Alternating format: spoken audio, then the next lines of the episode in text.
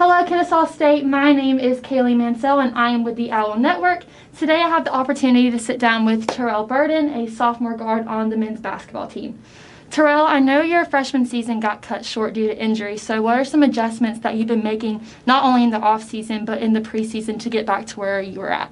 Um, well, I've been working with Mr. Mike a lot on my legs, and then I've seen how important it is to take care of your body. Because last year, uh, as a freshman, I was I was aware of it, but I didn't go in for like extra treatment or things like that, like I needed to. But now that I know, it's like it's mandatory. Even though your season did get cut short, you still averaged nearly 10 points a game and finished runner up in assist on your team. So, what are some individual goals that you have set for yourself going into this next season? Um, I want to average more assists this season, and I want to get a few more rebounds. I want to average more assists because I want to get my teammates more involved because we have the tools. So I definitely want everybody to touch the ball, score, and everything. So I like that you touched on team because the next thing I was going to go into are what are some things that you want to see out of your team this season? What are some goals that you want them to accomplish? Um, that's a good question. I really just I don't have no goals for the team. Like we all know that we want to get like to the ASUN championship, but other than that, I just want everybody to play hard, and then everything will fall into place.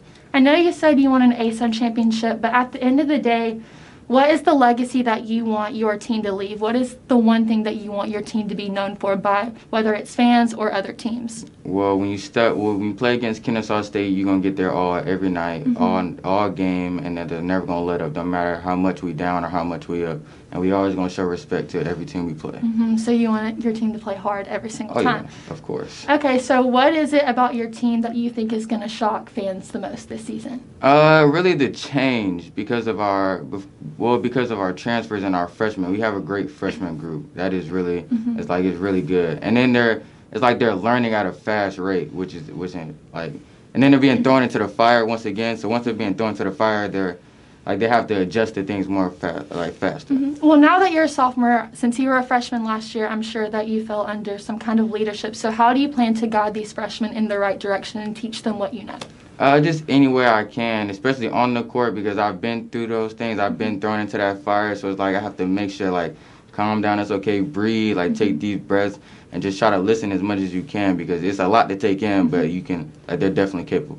All right, Terrell. So for the last part of my interviews, we do something a little bit more informal. We call it Hootie Takes. Mhm. It's a little bit of this or that and trying to dive deeper into who you are.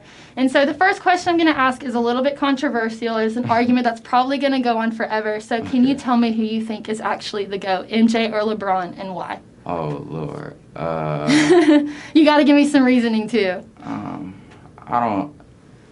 I don't know. That's a great question. My favorite player is LeBron, though. So that's a. But Michael Jordan is that dude. So I'm gonna have to go with Michael Jordan. But I love LeBron to death. All right, so one on one in their prime, who do you think would win? Ooh, crap. Uh, I don't know. I'd say LeBron, in my opinion.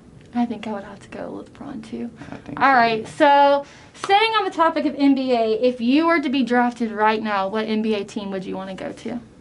Uh, the Atlanta Hawks, of course, because I'm born here and I've never left. So yeah. You wanted to stay in the area. Of course. All yeah. right, so I played basketball in high school, and one thing that was really important to me was the music that we played during practice. Oh, so, yeah.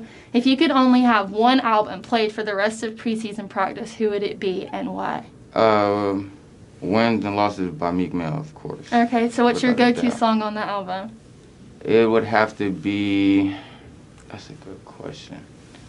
Oh no, I love the whole album though. I No don't, pressure. I don't have a go-to.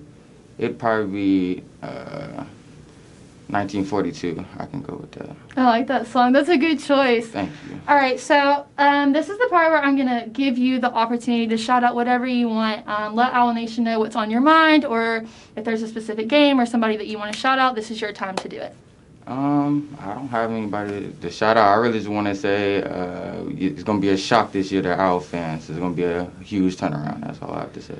All right, Owl Nation. Well, make sure that you show up to the first basketball game on November 25th to see Terrell and the rest of the men's basketball team. Thank you.